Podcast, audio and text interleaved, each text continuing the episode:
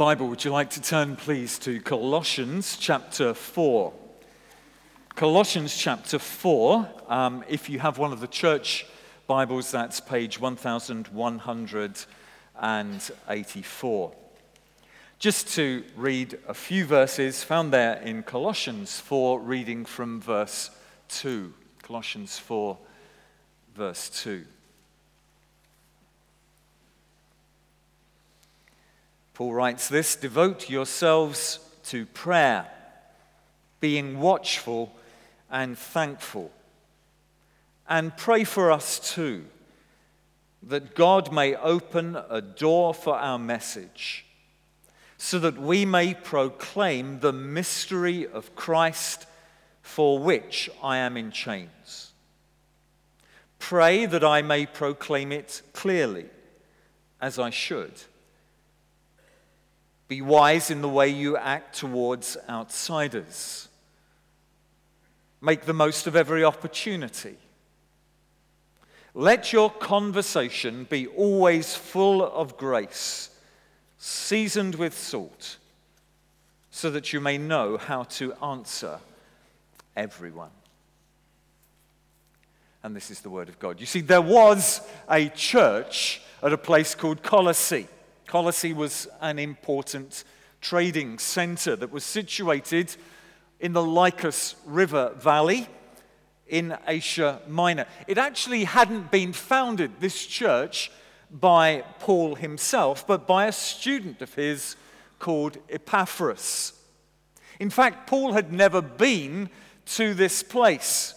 All the information he'd received about it came from Epaphras who, having studied under Paul in Ephesus, had gone out to plant that church in Colossae.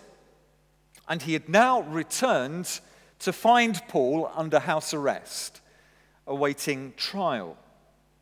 And during those visits with Paul, Epaphras was able to tell him how the gospel had been successfully planted in that city and how the church had flourished.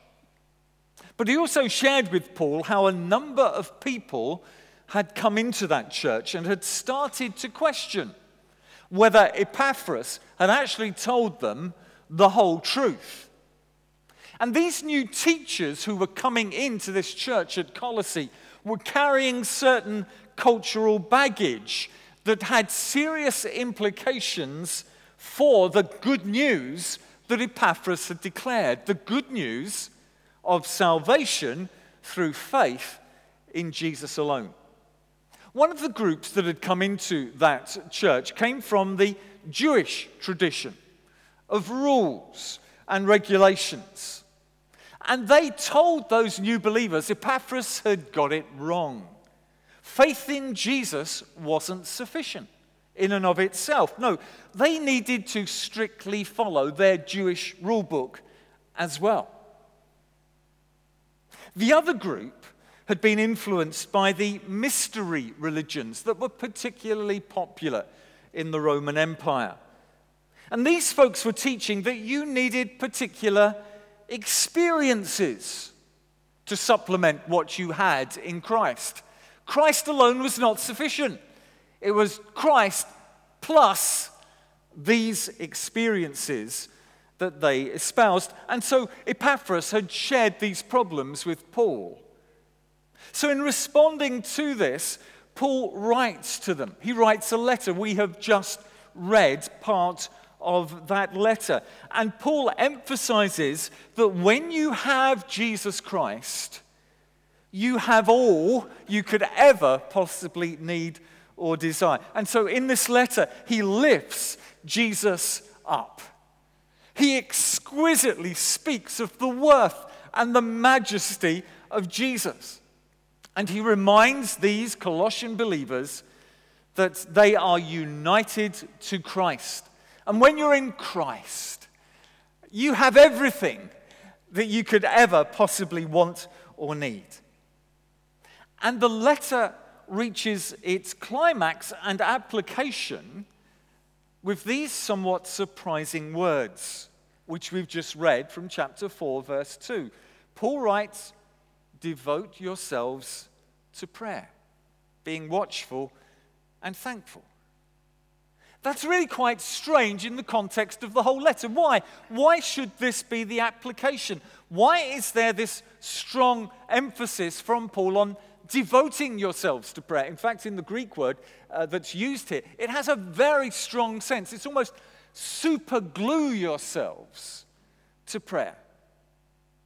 Well, let me suggest three quick reasons why this is so. Let me suggest three quick reasons why we should pray. Number one, because prayer is through Jesus Christ and keeps me grateful. Prayer is through Jesus Christ and keeps me grateful. You see, these false teachers going into that church had been trying to say that the way to God was through rituals or through experiences, that it's down to me that it's down to what I perform or down to what I experience. Whereas actually, prayer inevitably reminds me that the only way to the Father is through the Son. I can't truly pray without constantly reminding myself of Christ's gloriously sufficient work upon Calvary when we pray to God, to God the Father, there is only one way we can come, and it's through the Lord Jesus Christ. You'll remember this story that Jesus told in Luke 18 to some who were confident of their own righteousness and looked down on everybody else. Jesus told this parable. Two men went up to the temple to pray, one a Pharisee and the other a tax collector. The Pharisee stood up and prayed about himself God, I thank you that I'm not like other men, robbers, evildoers, adulterers, or even like this tax collector. I fast twice a week, I give a tenth of all I get. But the tax collector stood at a distance. He would not even look up to heaven, but beat his breast and said, God, have mercy upon me, a sinner. That's prayer. That is prayer when I realize there is no way I can come to God. There's, I can't come to Him and say, Well, look, God, because I've been working really hard and I've done this and I've done that. I've had this experience, God. You're going to accept me. No, there is no way we can come to God except through the work of the Lord Jesus Christ. And when I come in prayer and when I'm reminded of that, it keeps me grateful. I've been saved, I've been rescued, and it's not of me, it's not what I've done. It's, it's all of grace, it, it's all of Jesus. I come in prayer because prayer is through Jesus Christ and it keeps me grateful. But secondly, why do I pray? Secondly, because prayer is about dependence and it keeps me humble. See, these false teachers who were coming into the church at Colossae were proclaiming their own schemes. They were going into the members of the church and were saying, Look, do what I say. Do what I do, and then you'll be fulfilled. Have the experience I had. Follow the regulations that I follow, then you'll be fulfilled. In other words, the Colossian Christians were being encouraged to look away from Jesus to their own plans and activities. Whereas true prayer is a declaration to ourselves and to God that we just can't do it by ourselves all our hopes, all our longings, all our dreams for lasting and substantial blessing can only ever be achieved as God does his work. See, here we are, Charlotte Chapel, significant place in the heart of Edinburgh. Friends, could I just say, Charlotte Chapel will achieve nothing for the glory of God through its own strategies. It will only achieve anything as God Himself comes and works. And as I'm praying, it is actually acknowledging that. You see, if it was down to us, if it was down to what we can do, guys, what are we doing here? Why are we here for prayer? If it's down to us, let's get out there and let's do the work. But it's not down to us, it's down to Him.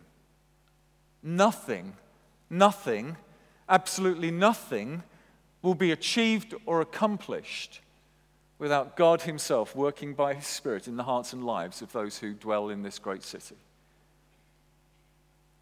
See, prayer is about dependence and keeps me humble. All too often, I think, we can resemble the Laodicean church. Do you remember those words there in Revelation 3, verses 17 to 20? You say, I am rich, I have acquired wealth and do not need a thing, but you do not realize that you are wretched, pitiful, poor, blind, and naked. I counsel you to buy from me gold refined in the fire so that you can become rich, and white clothes to wear, so that you can cover your shameful nakedness, and salve to put on your eyes, so that you can see. Those whom I love, I rebuke and discipline. So be earnest and repent. Here I am. I stand at the door and knock. If anyone hears my voice and opens the door, I will come in and eat with him and he with me. My friends, that is not a gospel invitation verse. That is not addressed to unbelievers, just knock at the door. No, it is addressed to the church, the church who thinks it's rich, the church who thinks it can do it all. No, we come in prayer and say, Lord, we can do nothing. That's why we're asking. Lord, come down. Lord, unless you work by your Spirit, nothing's going to be achieved in this place for eternal good. My third point, my final point is this. Why do I pray? Because prayer is about relationship and keeps me connected. Because prayer is about relationship and keeps me connected. You see, in his letter to the Colossians, Paul goes out of his way to emphasize the relationship that believers have with Almighty God. There is a particular aspect to this letter. Theologians and scholars have noted for us that Paul emphasizes the relational elements. Colossians 1, verse 2. To the holy and faithful brothers in Christ at Colossae, grace and peace to you from God our Father. Colossians 1, 1 verse 3. We always thank God the Father of our Lord Jesus Christ. When we pray for you, Colossians 1, verse 12, giving thanks to the Father who has qualified you to share in the inheritance of the saints in the kingdom of light. Colossians 3:17. And whatever you do, whether in word or deed, do it all in the name of the Lord Jesus, giving thanks to God the Father through him. It is a particular emphasis in this epistle. It is the emphasis upon relationship. And of course, when Jesus himself was teaching his disciples to pray, he began with that radical note of relationship. When you pray, say, Our Father. You see, we, we're so used to the Lord's Prayer, we say, well, that's normal. No, it isn't normal. It would have been so radical that Almighty God, the thrice holy, holy God, should be addressed in such audacious personal terms. You see, our natural instinct is to think of God as totally other. He's so holy, so majestic, so transcendent.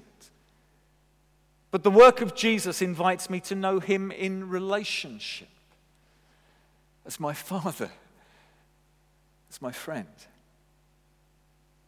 Jim Packer, in his famous book, Knowing God, wrote this if you want to judge how well a person understands Christianity, find out how much he makes of the thought of being God's child and having God as his father. If this is not the thought that prompts and controls his worship and prayers and his whole outlook on life, it means he does not understand Christianity very well at all. You see, in other words, when you've grasped the incredible, gracious position that you now find yourself in as a redeemed, as an adopted child of God, then prayer is radically changed. It's not a duty, it's not an obligation, it's not a religious exercise. It's not even dependent upon how you're feeling or how you're doing. Prayer is the natural overflow of relationship. I occasionally have to be far away from home at various conferences, part of my duties with the FIEC, and I'll be separated from Kath, my wife, but we'll be in touch. We FaceTime each other, we email, we send texts, we talk on the phone. I'm very grateful for many of the advances in modern technology. And why do we do it? Is it because we've read a book on the habits of successful marriage and communication is at the heart of a successful marriage? Well, look, can I just suggest to you that that wouldn't really go down too well. If I rang Kath when I'm somewhere away from home and said, um, honey, I've, I've, I've rung you because the books say I should. Because if I'm to be a good husband, the books say I should regularly be ringing you, so I am ringing you at this point. No, that's not what you do. No. In the immortal words of Stevie Wonder, I just called to say, I love you. And that's why we pray. And that's why we pray in many different ways. And that's why prayer should be natural. It's not about religion, it's about relationship.